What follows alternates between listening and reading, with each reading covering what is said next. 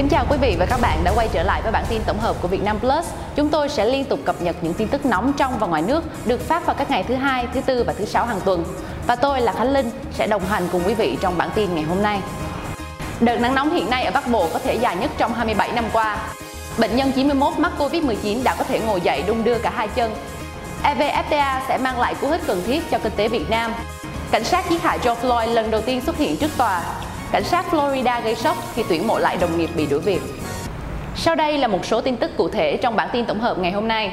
Theo Trung tâm Dự báo Khí tượng Thủy văn Quốc gia, nắng nóng ở Bắc Bộ có khả năng kéo dài nhiều ngày với mức nhiệt phổ biến từ 36 đến 39 độ C. Thủ đô Hà Nội có mức nhiệt phổ biến từ 37 đến 39 độ C. Nhiều khả năng đây là đợt nắng nóng dài nhất kể từ năm 1993 tới nay tại Bắc Bộ, do ảnh hưởng của rìa đông nam vùng áp thấp nóng phía Tây kết hợp với hiệu ứng phơn, Tại miền Trung, nắng nóng đã duy trì được 10 ngày, dự báo sẽ còn kéo dài thêm 6 đến 7 ngày, đến khoảng ngày 15-16 tháng 6. Như vậy, đợt nắng nóng ở miền Trung có thể kéo dài khoảng 17 đến 18 ngày. Đây là đợt nắng trung bình ở Trung Bộ. Năm 2015, miền Trung xảy ra nắng nóng dài kỷ lục, 32 ngày ở khu vực Nam Trung Bộ, 36 ngày ở các tỉnh Trung Trung Bộ, 39 ngày ở khu vực Bắc Trung Bộ. Do ảnh hưởng của nắng nóng và nắng nóng gai gắt kết hợp với độ ẩm trong không khí giảm thấp, gió Tây Nam gây hiệu ứng phơn thổi mạnh, nhiều nguy cơ xảy ra cháy nổ hỏa hoạn ở khu vực dân cư do nhu cầu sử dụng điện năng cao, nguy cơ cao cháy rừng ở các tỉnh Trung Bộ. Ngoài ra, nắng nóng còn có thể gây tình trạng mất nước, kiệt sức, đột quỵ do sốc nhiệt đối với cơ thể khi tiếp xúc lâu với nền nhiệt độ cao. Liên quan đến các ca nhiễm COVID-19 tại Việt Nam, sức khỏe bệnh nhân 91 có dấu hiệu hồi phục dịu kỳ, nay đã có thể ngồi dậy, đung đưa cả hai chân.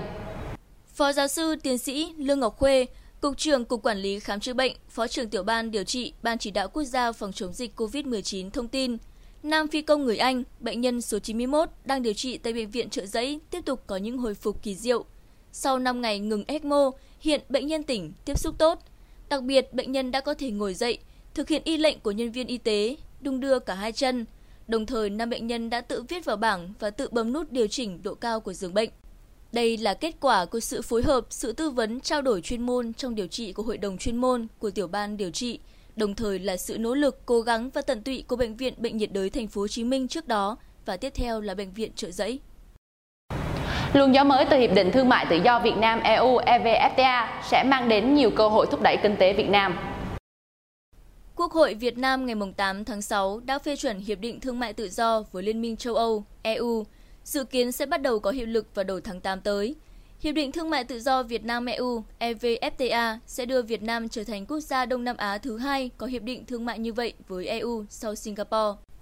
Với những nội dung cam kết toàn diện và ở mức độ cao nhất trong số các hiệp định thương mại tự do FTA trước đây của Việt Nam, EVFTA được kỳ vọng sẽ có những tác động sâu rộng đến nền kinh tế Việt Nam trong thời gian tới.